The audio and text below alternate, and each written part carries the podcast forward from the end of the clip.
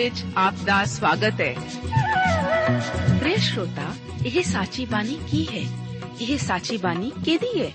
ਹੋਰ ਇਹ ਸਾਨੂੰ ਕਿੱਥੇ ਮਿਲੂਗੀ? ਸ਼ਰੋਤਾ, ਇਹ ਸਾਚੀ ਬਾਣੀ ਦਾ ਸਾਡੇ ਜੀਵਨ 'ਚ ਕੀ ਲਾਭ ਹੈ? ਇਹਦਾ ਸਾਡੇ ਜੀਵਨ 'ਚ ਕੀ ਮੋਲ ਹੈ?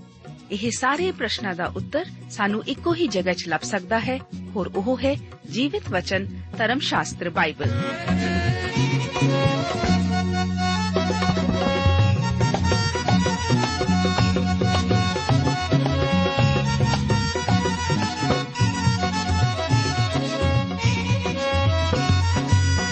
ਧਰਮ ਸ਼ਾਸਤਰ ਬਾਈਬਲ।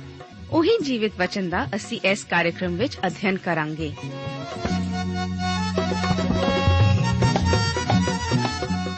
ਤੇ ਹੁਣ ਪਵਿੱਤਰ ਸ਼ਾਸਤਰ ਬਾਈਬਲ ਦਾ ਅਧਿਐਨ ਸ਼ੁਰੂ ਕਰਨ ਤੋਂ ਪਹਿਲਾਂ, ਆਈਏ ਅਸੀਂ ਆਪਣੇ ਮਨਾਂ ਨੂੰ ਤਿਆਰ ਕਰੀਏ ਇਸ ਭਜਨ ਦੁਆਰਾ।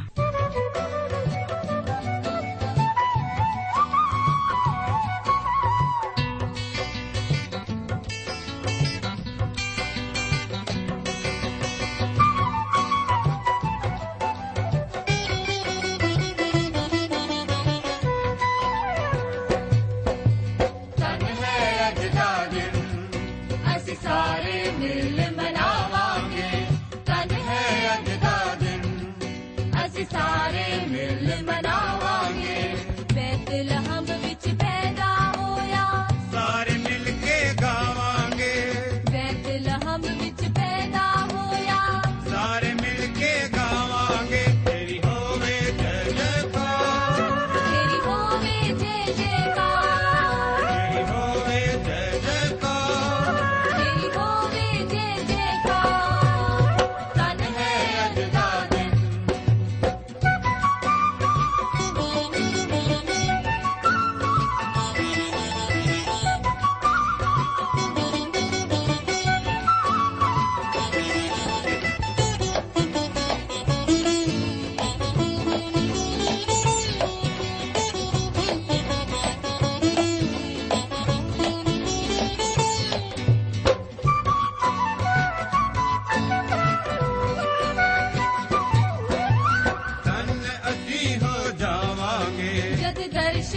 ਦਰਸ਼ਨ ਮਸੀਹ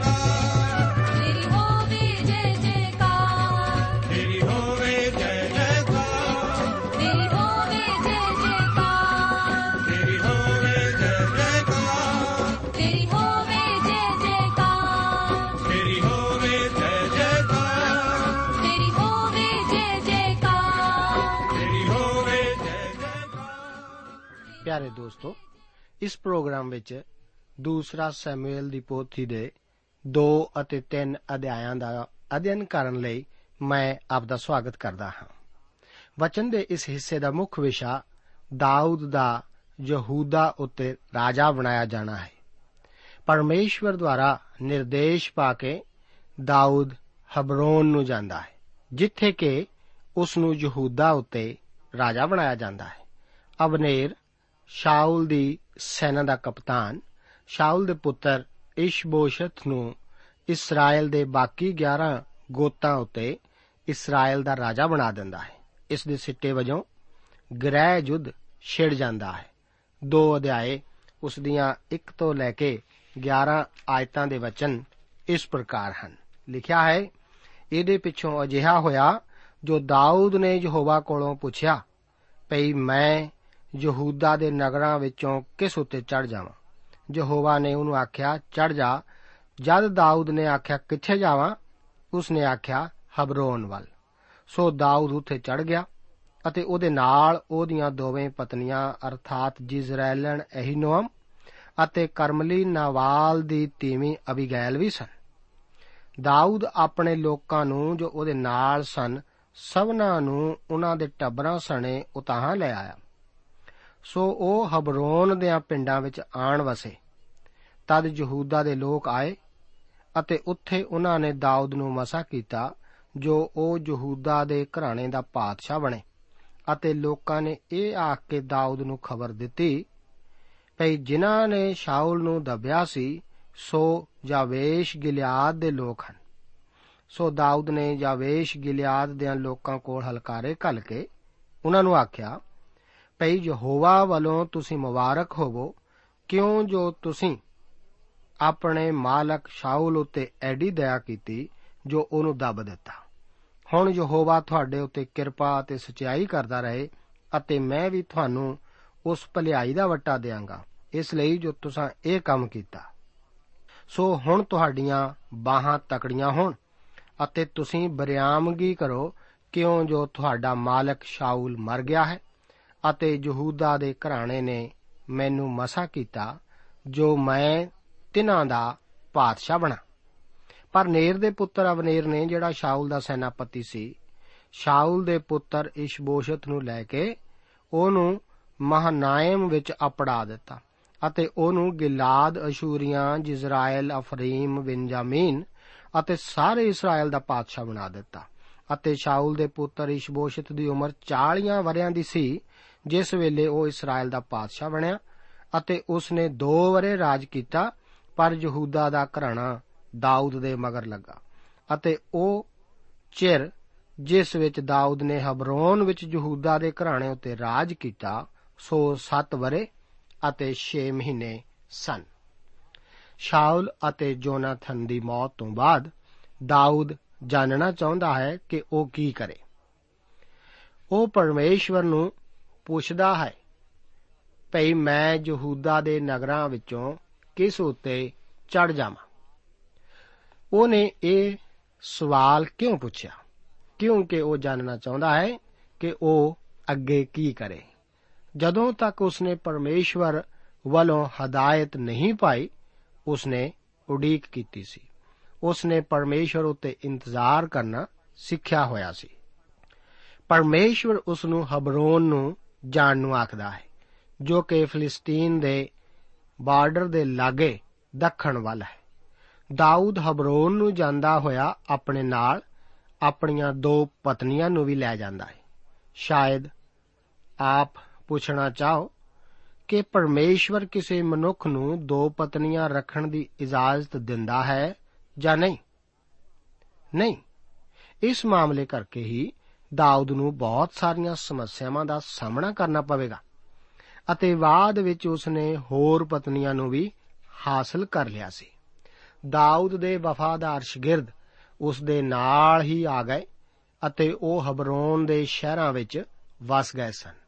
ਹੁਣ ਦਾਊਦ ਆਪਣੇ ਆਪ ਨੂੰ ਹਾਜ਼ਰ ਕਰਦਾ ਹੈ ਅਤੇ ਉਸ ਦੇ ਆਪਣੇ ਗੋਤ ਦੇ ਮਨੁੱਖ ਉਸ ਨੂੰ ਯਹੂਦਾ ਉੱਤੇ ਰਾਜਾ ਹੋਣ ਲਈ ਮਸਾ ਕਰਨ ਆਉਂਦੇ ਹਨ। ਦਾਊਦ ਇੱਕ ਬਹੁਤ ਹੀ ਸਮਝਦਾਰੀ ਦਾ ਕੰਮ ਕਰਦਾ ਹੈ। ਜਿਨ੍ਹਾਂ ਮਨੁੱਖਾਂ ਨੇ ਸ਼ਾਉਲ ਨੂੰ ਦਫਨਾਇਆ ਸੀ, ਉਹ ਉਸ ਦੇ ਸ਼ਰਧਾਲੂ ਸਨ ਅਤੇ ਦਾਊਦ ਇਸ ਵਾਸਤੇ ਉਹਨਾਂ ਦਾ ਧੰਨਵਾਦ ਕਰਦਾ ਹੈ। ਭਾਵੇਂ ਦਾਊਦ ਨੂੰ ਦੋ ਮੌਕੇ ਸ਼ਾਉਲ ਨੂੰ ਕਤਲ ਕਰਨ ਦੇ ਮਿਲੇ, ਪਰ ਪਰਮੇਸ਼ਵਰ ਦੇ ਮਸਾ ਕੀਤੇ ਹੋਏ ਪ੍ਰਤੀ ਉਹਦੇ ਦਿਲ ਵਿੱਚ ਬਹੁਤ ਆਦਰ ਰੱਖਣ ਕਰਕੇ ਉਸਨੇ ਅਜਿਹਾ ਨਹੀਂ ਸੀ ਕੀਤਾ। ਦਾਊਦ ਦੇ ਜੀਵਨ ਦੀਆਂ ਚੰਗੀਆਂ ਗੱਲਾਂ ਨੂੰ ਉਸ ਦੇ ਪਾਪਾਂ ਦੁਆਰਾ ਧੁੰਦਲਾ ਕਰ ਦਿੱਤਾ ਜਾਂਦਾ ਹੈ। ਕਈ ਗੱਲਾਂ ਵਿੱਚ ਦਾਊਦ ਇੱਕ ਅਦਭੁਤ ਮਨੁੱਖ ਹੀ ਸੀ। ਬਾਅਦ ਵਿੱਚ ਉਹ ਆਪਣੇ ਮਹਾਨ ਪਾਪ ਲਈ ਹਰ ਰੋਜ਼ ਹਰਜਾਨਾ ਭਰਦਾ ਹੈ। ਦਾਊਦ ਜਾਬੇਸ਼ ਗਿਲਿਆਦ ਦੇ ਲੋਕਾਂ ਦਾ ਧੰਨਵਾਦ ਕਰਦਾ ਹੈ। ਬਾਅਦ ਵਿੱਚ ਉਹ ਉਹਨਾਂ ਦੀ ਹਮਾਇਤ ਦੀ ਮੰਗ ਕਰਦਾ ਹੈ, ਜਿਸ ਤਰ੍ਹਾਂ ਕਿ ਉਹਨਾਂ ਨੇ ਸ਼ਾਉਲ ਨਾਲ ਕੀਤਾ ਸੀ। ਗੌਰ ਕਰੋ ਕਿ ਉਹ ਇੱਕ ਸ਼ਲਾਘਾਯੋਗ ਕਦਮ ਚੁੱਕ ਰਿਹਾ ਹੈ।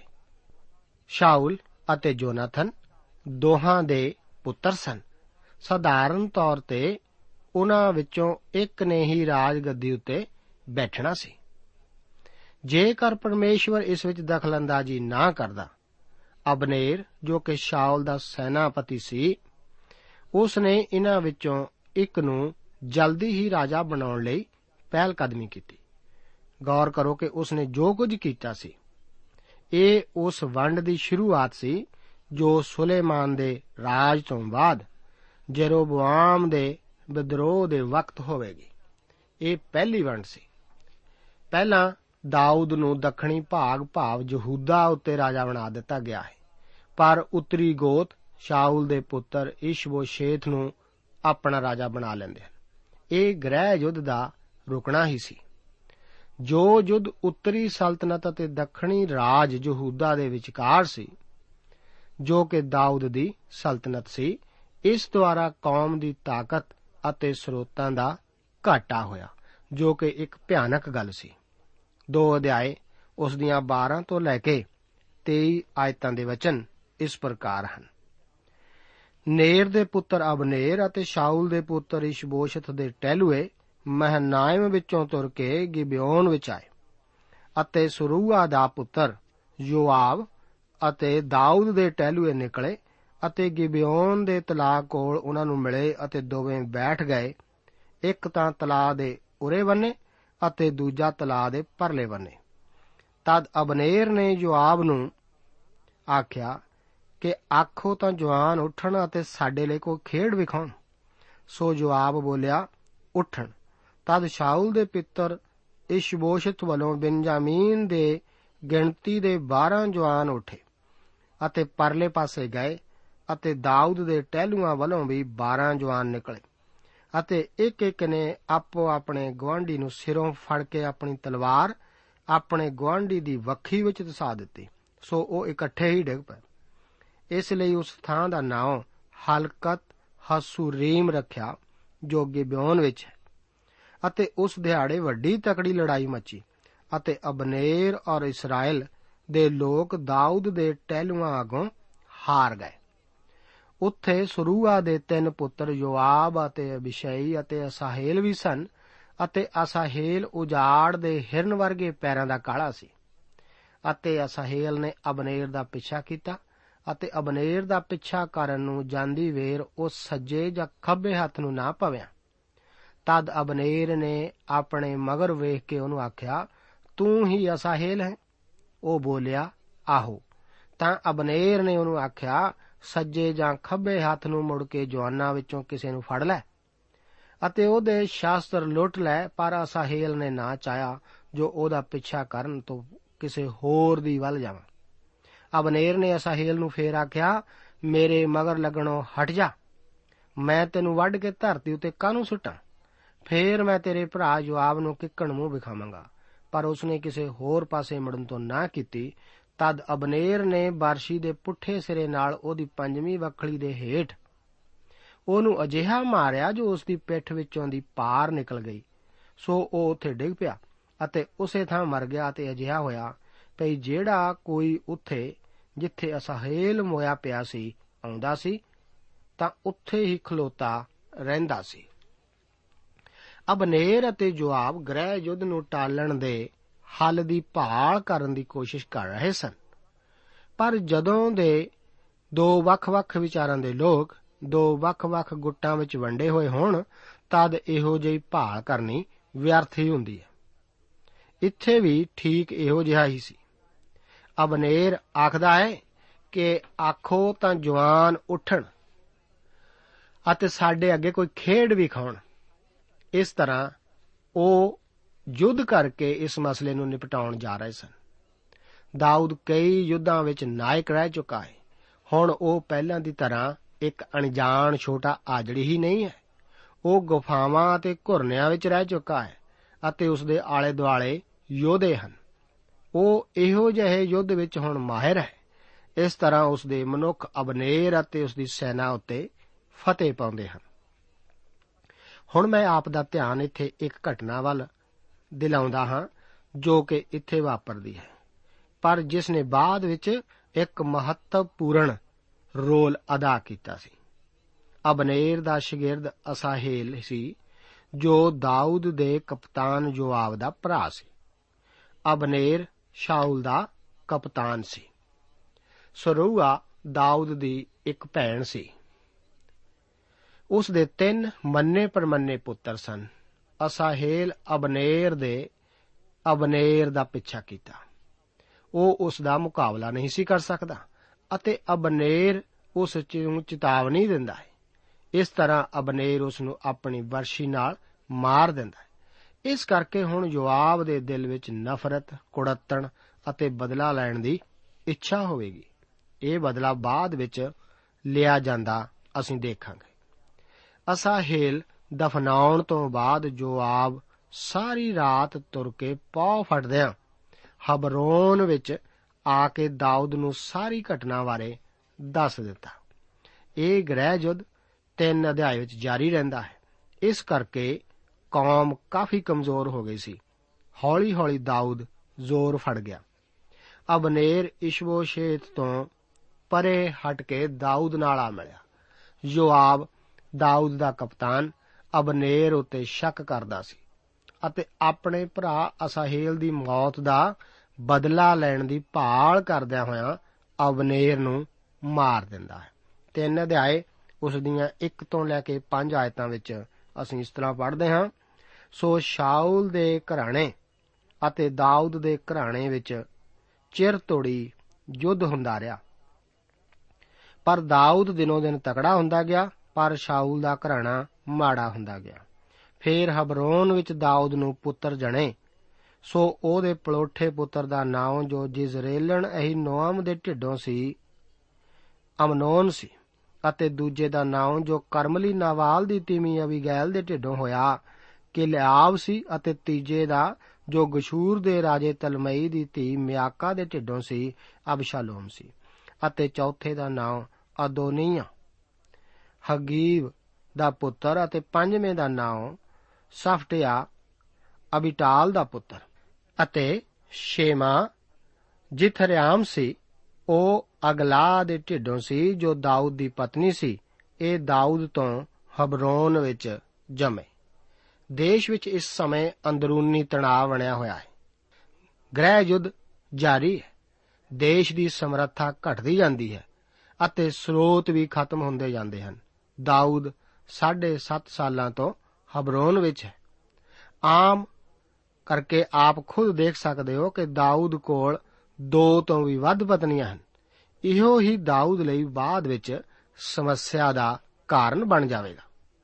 ਪਰਮੇਸ਼ਵਰ ਨੇ ਇਸ ਨੂੰ ਠੀਕ ਨਹੀਂ ਸੀ ਜਾਣਿਆ ਅਤੇ ਦਾਊਦ ਨੂੰ ਵੀ ਇਸ ਦੁਆਰਾ ਕੁਝ ਲਾਭ ਨਹੀਂ ਸੀ ਹੋਇਆ। ਦਾਊਦ ਦੇ ਪੁੱਤਰਾਂ ਦੀ ਸੂਚੀ ਵਿੱਚ ਇੱਕ ਨਾਂ ਅਬਸ਼ਾਲੋਮ ਦਾ ਆਉਂਦਾ ਹੈ। ਮੈਨੂੰ ਯਕੀਨ ਹੈ ਕਿ ਆਪ ਉਸ ਦੀ ਕਹਾਣੀ ਜ਼ਰੂਰ ਜਾਣਦੇ ਹੋਵੋਗੇ। ਬਾਅਦ ਵਿੱਚ ਅਸੀਂ ਉਸ ਨੂੰ ਦਾਊਦ ਦੇ ਵਿਰੁੱਧ ਇੱਕ ਵਿਦਰੋਹ ਦੀ ਅਗਵਾਈ ਕਰਦੇ ਹੋਏ ਵੇਖਾਂਗੇ। ਇਹ ਉਹ ਪੁੱਤਰ ਹੈ ਜਿਸ ਨੂੰ ਦਾਊਦ ਜਾਪਦਾ ਹੈ ਕਿ ਆਪਣੇ ਤੋਂ ਬਾਅਦ ਰਾਜਾ ਬਣਾਉਣਾ ਚਾਹੁੰਦਾ ਸੀ। ਪਰ ਉਹ ਯੁੱਧ ਵਿੱਚ ਬੁਰੀ ਤਰ੍ਹਾਂ ਯੋਆਬ ਦੁਆਰਾ ਮਾਰਿਆ ਗਿਆ ਸੀ। ਉਸ ਦੀ ਮੌਤ ਕਰਕੇ ਦਾਊਦ ਦਾ ਦਿਲ ਟੁੱਟ ਜਾਂਦਾ ਹੈ। ਅਬਸ਼ਾਲੋਮ ਦੀ ਮਾਂ ਕੌਣ ਹੈ? ਇਹ ਤਾਂ ਮਾਕਾ ਹੈ, ਜੋ ਕਿ ਗੇਸ਼ੂਰ ਦੇ ਰਾਜਾ ਤਾਮਈ ਦੀ ਧੀ ਹੈ। ਗੇਸ਼ੂਰ ਦਾ ਰਾਜਾ ਕੌਣ ਸੀ?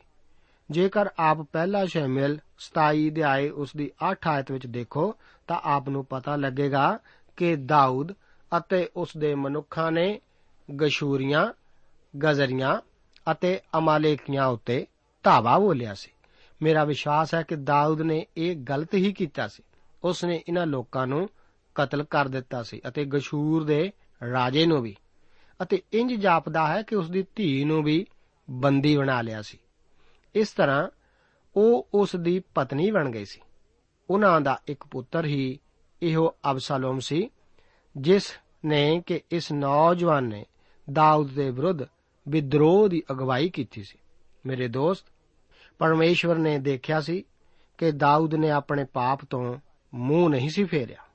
ਇਸ ਬਾਰੇ ਗੌਰ ਕਰਨਾ ਸਾਡੇ ਲਈ ਮਹੱਤਵਪੂਰਨ ਹੈ।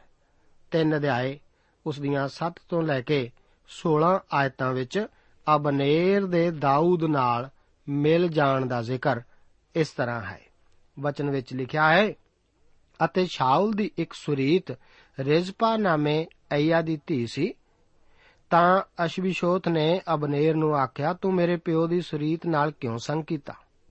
ਸੋ ਅਬਨੇਰ ਇਸ਼ਬੋਸ਼ੋਤ ਦੀ ਇਸ ਗੱਲ ਦੇ ਕਾਰਨ ਵੱਡਾ ਗੁੱਸੇ ਹੋਇਆ ਤੇ ਆਖਿਆ, ਭਲਾ ਮੈਂ ਕੁੱਤੇ ਦਾ ਸਿਰ ਹਾਂ, ਜੋ ਯਹੂਦਾ ਨਾਲ ਵਿਰੋਧ ਕਰਕੇ ਅੱਜ ਦੇ ਦਿਨ ਤੋੜੀ ਤੇਰੇ ਪਿਓ ਸ਼ਾਉਲ ਦੇ ਘਰਾਣੇ ਉੱਤੇ ਅਤੇ ਉਹਦੇ ਭਰਾਵਾਂ ਉੱਤੇ ਅਤੇ ਉਹਦੇ ਮਿੱਤਰਾਂ ਉੱਤੇ ਕਿਰਪਾ ਕਰਦਾ ਹਾਂ। ਅਤੇ ਮੈਂ ਤੈਨੂੰ ਦਾਊਦ ਦੇ ਹੱਥ ਨਹੀਂ ਸੌਂਪਿਆ, ਜੋ ਤੂੰ ਅੱਜ ਇਸ ਤੀਵੀਂ ਦੇ ਕਾਰਨ ਮੇਰੇ ਉੱਤੇ ਊਜ ਲਾਵੇਂ। ਪਰਮੇਸ਼ਵਰ ਅਬਨੇਰ ਨਾਲ ਅਜਿਹਾ ਹੀ ਕਰੇ, ਸਗੋਂ ਇਸ ਨਾਲੋਂ ਵੀ ਵਧੇਕ, ਜੇ ਕਦੀ ਮੈਂ ਜਿਕਰ ਯਹੋਵਾ ਨੇ ਦਾਊਦ ਨਾਲ ਸਹੁੰ ਖਾਧੀ ਹੈ, ਉਸੇ ਤਰ੍ਹਾਂ ਨਾਲ ਕੰਮ ਨਾ ਕਰਾਂ। ਭਈ ਰਾਜ ਨੂੰ ਸ਼ਾਉਲ ਦੇ ਘਰਾਣੇ ਤੋਂ ਵੱਖਰਾ ਕਰ ਦੇਵਾਂ ਅਤੇ ਦਾਊਦ ਦੀ ਗੱਦੀ ਨੂੰ ਇਸਰਾਇਲ ਉੱਤੇ ਅਤੇ ਯਹੂਦਾ ਉੱਤੇ ਦਾਨ ਤੋਂ ਲੈ ਕੇ ਬੇਰਸ਼ੇਵਾ ਤੋੜੀ ਟਿਕਾ ਦਿਆਂ। ਤਦ ਉਹ ਅਬਨੇਰ ਦੇ ਸਾਹਮਣੇ ਫੇਰ ਕੁਝ ਉੱਤਰ ਨਾ ਦੇ ਸਕਿਆ, ਕਿਉਂ ਜੋ ਉਸ ਕੋਲੋਂ ਉਹ ਡਰ ਗਿਆ ਸੀ। ਇਸ ਕਰਕੇ ਅਬਨੇਰ ਨੇ ਦਾਊਦ ਕੋਲ ਹਲਕਾਰੇ ਘੱਲੇ ਅਤੇ ਆਖਿਆ, ਭਈ, ਦੇਸ਼ ਕਿਹਦਾ ਹੈ? ਤੁਸੀਂ ਮੇਰੇ ਨਾਲ ਆਪਣਾ ਨੇਮ ਕਰੋ ਅਤੇ ਵੇਖੋ, ਮੇਰਾ ਹੱਥ ਤੁਹਾਡੇ ਨਾਲ ਹੋਵੇਗਾ, ਜੋ ਸਾਰੇ ਇਸਰਾਇਲ ਨੂੰ ਤੁਹਾਡੀ ਵੱਲ ਕਰ ਦੇਵਾਂ। ਇਸੇ ਨੂੰ ਵਰਣਨ ਅੱਗੇ 16 ਆਇਤ ਵਿੱਚ ਲਿਖਿਆ ਹੈ। ਅਤੇ ਉਸ ਦਾ ਪਤੀ ਉਸ ਤੀਵੀਂ ਦੇ ਨਾਲ ਉਸ ਦੇ ਮਗਰੇ ਮਗਰ ਬਹਰੀਮ ਤੋੜੀ ਰੋਂਦਾ ਕਿ ਤੁਰਿਆ ਆਇਆ। ਤਦ ਅਬਨੇਰ ਨੇ ਉਹਨੂੰ ਆਖਿਆ, ਜਾ, ਮੁੜ ਜਾ। ਤਦ ਉਹ ਮੁੜ ਗਿਆ। ਇਸ ਅਧਿਆਇ ਵਿੱਚ ਲੰਬੇ ਗ੍ਰਹਿ ਯੁੱਧ ਦਾ ਵਰਣਨ ਹੈ, ਜੋ ਕਿ ਕਈ ਤਰੀਕਿਆਂ ਨਾਲ ਜ਼ਿਆਦਾ ਰੋਚਕ ਨਹੀਂ ਹੈ, ਜਿੱਥੋਂ ਤੱਕ ਕਿ ਮੇਰਾ ਤੇ ਆਪ ਦਾ ਸੰਬੰਧ ਹੈ। ਅਬਨੇਰ ਜੋ ਕਿ ਸ਼ਾਉਲ ਦਾ ਸੈਨਾਪਤੀ ਜਾਂ ਕਪਤਾਨ ਰਹਿ ਚੁੱਕਾ ਸੀ। ਉਸ ਨੇ ਸ਼ਾਉਲ ਦੇ ਪੁੱਤਰ ਇਸ਼ਬੋਸ਼ੇਤ ਨੂੰ ਗੱਦੀ ਉੱਤੇ ਬਿਠਾਇਆ ਸੀ। ਇੱਕ ਸਿਆਣਾ ਮਨੁੱਖ ਹੁੰਦੇ ਹੋਏ ਜੋ ਕਿ ਇੱਕ ਇਹੋ ਜਿਹੇ ਉੱਚੇ ਅਹੁਦੇ ਤੇ ਰਹਿ ਚੁੱਕਾ ਸੀ, ਉਹ ਇਸ ਜਵਾਨ ਰਾਜੇ ਦੀ ਮੰਨਣ ਦਾ ਆਦੀ ਨਹੀਂ ਸੀ। ਉਸ ਨੇ ਕੁਝ ਇਹੋ ਜਿਹਾ ਕੰਮ ਕੀਤਾ ਜੋ ਕਿ ਉਸ ਨੂੰ ਨਹੀਂ ਸੀ ਕਰਨਾ ਚਾਹੀਦਾ। ਰਾਜੇ ਦੀ ਗੱਦੀ ਉੱਤੇ ਬੈਠਣ ਵਾਲੇ ਦਾ ਇਹ ਪੂਰਾ ਅਧਿਕਾਰ ਹੁੰਦਾ ਸੀ ਕਿ ਮਰੇ ਹੋਏ ਰਾਜੇ ਦੀਆਂ ਸੁਰੀਤਾਂ ਨਾਲ ਇਕੱਠਾ ਰਹੇ। ਅਬਨੇਰ ਨੇ ਰਾਜੇ ਇਸ਼ਬੋਸ਼ੇਤ ਦੇ ਅਧਿਕਾਰਾਂ ਦੀ ਉਲੰਘਣਾ ਕੀਤੀ ਅਤੇ ਜਦੋਂ ਰਾਜੇ ਨੇ ਉਸ ਨੂੰ ਸ਼ਾਉਲ ਦੀ ਇੱਕ ਸੁਰੀਤ ਰਿਜ਼ਮਾ ਨੂੰ ਲੈਣ ਕਰਕੇ ਝਿੜਕਿਆ, ਤਦ ਉਹ ਨਾਰਾਜ਼ ਹੋ ਗਿਆ। ਰਾਜਾ ਅਬਨੇਰ ਨੂੰ ਝਿੜਕਣ ਵਿੱਚ ਤਾਂ ਠੀਕ ਹੀ ਸੀ, ਪਰ ਅਬਨੇਰ ਇੰਨਾ ਨਾਰਾਜ਼ ਹੋ ਕੇ ਭੜਕ ਉੱਠਿਆ ਕਿ ਉਸਨੇ ਝਟ ਦਾਊਦ ਵੱਲ ਝੁਕਣਾ ਸ਼ੁਰੂ ਕਰ ਦਿੱਤਾ। ਅਬਨੇਰ ਨੇ ਆਪਣੀ ਸ਼ਾਉਲ ਦੇ ਘਰਾਣੇ ਨੂੰ ਛੱਡ ਅਤੇ ਦਾਊਦ ਨਾਲ ਜਾ ਮਿਲਣ ਦੀ ਇੱਛਾ ਬਾਰੇ ਦੱਸ ਦਿੱਤਾ। ਉਹ ਦਾਊਦ ਨੂੰ ਹੁਣ ਸਮੁੱਚੇ 12 ਗੋਤਾਂ ਉੱਤੇ ਰਾਜਾ ਹੋਣ ਲਈ ਮਦਦ ਕਰਨ ਜਾ ਰਿਹਾ ਸੀ। ਹੁਣ ਇਸ਼ਬੋਸ਼ਤ ਅਬਨੇਰ ਨੂੰ ਕੁਝ ਨਹੀਂ ਸੀ ਆਖਦਾ। ਉਹ ਸ਼ਾਉਲ ਦਾ ਇੱਕ ਪੁੱਤਰ ਸੀ, ਪਰ ਉਸ ਕੋਲ ਨਾ ਤਾਂ ਕੋਈ ਫੌਜ ਅਤੇ ਨਾ ਕੋਈ ਸਿੱਖਿਆ ਸੀ। ਉਹ ਆਪਣੇ ਭਰਾ ਜੋਨਾਥਨ ਦੀ ਤਰ੍ਹਾਂ ਯੋਧਾ ਨਹੀਂ ਸੀ। ਉਹ ਤਾਂ ਰਾਜੇ ਦੇ ਮਾਲ ਵਿੱਚ ਹੀ ਪਾਲਿਆ ਪੋਸਿਆ ਗਿਆ ਸੀ। ਉਹ ਅਬਨੇਰ ਤੋਂ ਡਰਦਾ ਸੀ। ਦਾਊਦ ਅਬਨੇਰ ਨੂੰ ਆਖਦਾ ਹੈ ਕਿ ਉਹ ਤਦ ਹੀ ਆ ਸਕਦਾ ਹੈ ਜੇਕਰ ਉਹ ਸ਼ਾਉਲ ਦੀ ਧੀ ਮੀਕਲ ਨੂੰ ਆਪਣੇ ਨਾਲ ਲਿਆਵੇ। ਉਹ ਦਾਊਦ ਦੀ ਪਹਿਲੀ ਪਤਨੀ ਸੀ, ਜਿਸ ਨੂੰ ਸ਼ਾਉਲ ਨੇ ਦਾਊਦ ਤੋਂ ਖੋਹ ਲਿਆ ਸੀ। ਵਿਸ਼ਵਾਸ ਕਰੋ, ਦਾਊਦ ਦਾ ਇੱਕ ਦੋਸ਼ੀ ਆਚਰਣ ਵੀ ਸੀ, ਜਿਸ ਕਰਕੇ ਉਸਨੇ ਦੁੱਖ ਭੋਗਿਆ। ਉਸਨੇ ਪਾਪ ਨੂੰ ਆਪਣੀ ਜ਼ਿੰਦਗੀ ਵਿੱਚ ਆਉਣ ਦਿੱਤਾ, ਪਰ ਇਸ ਤੋਂ ਉੱਪਰ ਉਸ ਵਿੱਚ ਪਰਮੇਸ਼ਵਰ ਦੇ ਪ੍ਰਤੀ ਵਿਸ਼ਵਾਸ ਸੀ, ਜੋ ਕਿ ਕਦੇ ਵੀ ਨਹੀਂ ਸੀ ਫਿਰਿਆ। ਉਹ ਉਸ ਤੋਂ ਵੱਧ ਪਰਮੇਸ਼ਵਰ ਨਾਲ ਜੁੜਿਆ ਰਹਿਣਾ ਚਾਹੁੰਦਾ ਸੀ। ਦਾਊਦ ਦੀ ਪੇਸ਼ਕਸ਼ ਅਬਨੇਰ ਨੇ ਕਬੂਲ ਕੀਤੀ ਸੀ। ਅੱਗੇ ਅਸੀਂ ਦੇਖਾਂਗੇ ਕਿ ਦਾਊਦ ਅਬਨੇਰ ਦੀ ਗੱਦਾਰੀ ਦੇ ਕਾਰਨ 12 ਗੋਤਾਂ ਦੇ ਸਮੂਹ ਉੱਤੇ ਰਾਜਾ ਬਣੇਗਾ। ਜੋਆਬ ਨਹੀਂ ਸੀ ਭੁੱਲਿਆ ਕਿ ਅਬਨੇਰ ਨੇ ਉਸ ਦੇ ਭਰਾ ਦਾ ਕਤਲ ਕੀਤਾ ਸੀ। ਇਸ ਕਰਕੇ ਜੋਆਬ ਨੇ ਉਸ ਦੇ ਭਰਾ ਦੀ ਮੌਤ ਦਾ ਬਦਲਾ ਲਿਆ। ਦਾਊਦ ਨੇ ਇਸ ਵਾਸਤੇ ਜੋਆਬ ਨੂੰ ਝਿੜਕਿਆ ਸੀ ਕਿ ਉਸ ਨੇ ਇਹ ਭਿਆਨਕ ਕੰਮ ਕੀਤਾ ਹੈ। 33 ਆਇਤ ਵਿੱਚ ਦਾਊਦ ਅਬਨੇਰ ਦੀ ਮੌਤ ਬਾਰੇ ਇੱਕ ਰੋਚਕ ਗੱਲ ਆਖਦਾ ਹੈ। ਦਾਊਦ ਨੇ ਇਸ ਤਰ੍ਹਾਂ ਕਿਉਂ ਸੀ ਆਖਿਆ? ਅਬਨੇਰ ਹਬਰੋਨ ਵਿੱਚ ਸੀ। ਇਹ ਇੱਕ ਕਾਤਲ ਲਈ ਪਨਾਹ ਦਾ ਨਗਰ ਸੀ। ਉਸ ਸ਼ਹਿਰ ਵਿੱਚ ਜਵਾਬ ਉਸ ਨੂੰ ਛੂ ਤੱਕ ਨਹੀਂ ਸੀ ਸਕਦਾ। ਪਰ ਜਵਾਬ ਉਸ ਨੂੰ ਚੁੱਪਚਾਪ ਬਾਹਰ ਲੈ ਜਾਂਦਾ ਹੈ ਕਿ ਉਸ ਨੇ ਉਸ ਨਾਲ ਕੋਈ ਗੱਲ ਕਰਨੀ ਹੈ। ਇਸ ਤਰ੍ਹਾਂ ਅਬਨੇਰ ਨੇ ਪਨਾਹ ਦੇ ਨਗਰ ਤੋਂ ਬਾਹਰ ਪੈਰ ਧਰਿਆ ਅਤੇ ਜਵਾਬ ਨੇ ਉਸ ਨੂੰ ਮਾਰ ਸੁੱਟਿਆ। ਉਸ ਨੇ ਸੱਚਮੁੱਚ ਹਬਰੋਨ ਨੂੰ ਛੱਡਣ ਵਿੱਚ ਮੂਰਖਤਾ ਹੀ ਕੀਤੀ ਸੀ। ਕੀ ਇਹ ਇੱਕ ਸੰਦੇਸ਼ ਅੱਜ ਸਾਡੇ ਵਾਸਤੇ ਨਹੀਂ ਹੈ? ਹਰ ਪਾਪੀ ਲਈ ਮਸੀਹ ਵਿੱਚ ਪਨਾਹ ਹੈ। ਉਸ ਤੋਂ ਬਾਹਰ ਹੋ ਕੇ ਹਰ ਕੋਈ ਪਨਾਹ ਦੇ ਨਗਰ ਤੋਂ ਬਾਹਰ ਅਤੇ ਗਵਾਚਾ ਹੋਇਆ ਹੀ ਹੈ। ਜੇਕਰ ਪ੍ਰਚਾਰਕ ਅੱਜ ਕੱਲ ਜਨਾਜ਼ਿਆਂ ਉੱਤੇ ਸਚਾਈ ਦੱਸਣਾ ਚਾਹਣ ਤਾਂ ਉਹਨਾਂ ਨੂੰ ਮਰੇ ਹੋਇਆਂ ਬਾਰੇ ਇਹੋ ਹੀ ਕਹਿਣਾ ਪਵੇਗਾ ਕਿ ਅੱਜ ਇੱਕ ਮਨੁੱਖ ਮਰ ਗਿਆ ਹੈ। ਉਹ ਯੀਸ਼ੂ ਮਸੀਹ ਵੱਲ ਨਹੀਂ ਪਰਤੇਗਾ, ਜੋ ਕਿ ਪਨਾਹ ਦਾ ਸਥਾਨ ਹੈ। ਕੀ ਆਪ ਮਸੀਹ ਵਿੱਚ ਵਿਸ਼ਰਾਮ ਪਾ ਚੁੱਕੇ ਹੋ? ਪ੍ਰਭੂ ਆਪ ਨੂੰ ਅਜਿਹਾ ਹੀ ਕਰਨ ਵਿੱਚ ਮਦਦ ਕਰੇ। ਪ੍ਰਭੂ ਆਪ ਨੂੰ ਇਹਨਾਂ ਵਚਨਾਂ ਨਾਲ ਅਸੀਸ ਦੇਵੇ। ਜੈ ਮਸੀਹ ਦੀ। ਦੋਸਤੋ, ਸਾਨੂੰ ਉਮੀਦ ਹੈ ਕਿ ਇਹ ਕਾਰਜਕ੍ਰਮ ਤੁਹਾਨੂੰ ਪਸੰਦ ਆਇਆ ਹੋਵੇਗਾ। ਤੇ ਇਹ ਕਾਰਜਕ੍ਰਮ ਸੁਣ ਕੇ ਤੁਹਾਨੂੰ ਬਰਕਤਾਂ ਮਿਲੀਆਂ ਹੋਣਗੀਆਂ। ਜੇ ਤੁਸੀਂ ਇਹ ਕਾਰਜਕ੍ਰਮ ਦੇ ਬਾਰੇ ਕੁਝ ਪੁੱਛਣਾ ਚਾਹੁੰਦੇ ਹੋ, ਤੇ ਸਾਨੂੰ ਇਸ ਪਤੇ ਤੇ ਲਿਖੋ। Programme Sachi Bani, post box number 1715 sector 36 Chandigarh 160036 ਪਤਾ ਇੱਕ ਵਾਰ ਫੇਰ ਸੁਣ ਲਓ। Programme Sachi Bani, post box number 1715 sector 36 Chandigarh 160036 ਸਾਡਾ ਈਮੇਲ ਪਤਾ ਹੈ punjabi ttb at twr.in ਪਤਾ ਇੱਕ ਵਾਰ ਫੇਰ ਸੁਣ ਲਓ punjabi ttb at twr.in ਹੁਣ ਸਾਡੇ ਪ੍ਰੋਗਰਾਮ ਦਾ ਸਮੇਂ ਸਮਾਪਤ ਹੁੰਦਾ ਹੈ ਉਮੀਦ ਹੈ ਅਗਲੇ ਪ੍ਰੋਗਰਾਮ ਵਿੱਚ ਤੁਹਾਡੇ ਨਾਲ ਫੇਰ ਪੇਂਟ ਹੋਏਗੀ। ਰੱਬ ਤੁਹਾਨੂੰ ਬਰਕਤ ਦੇ।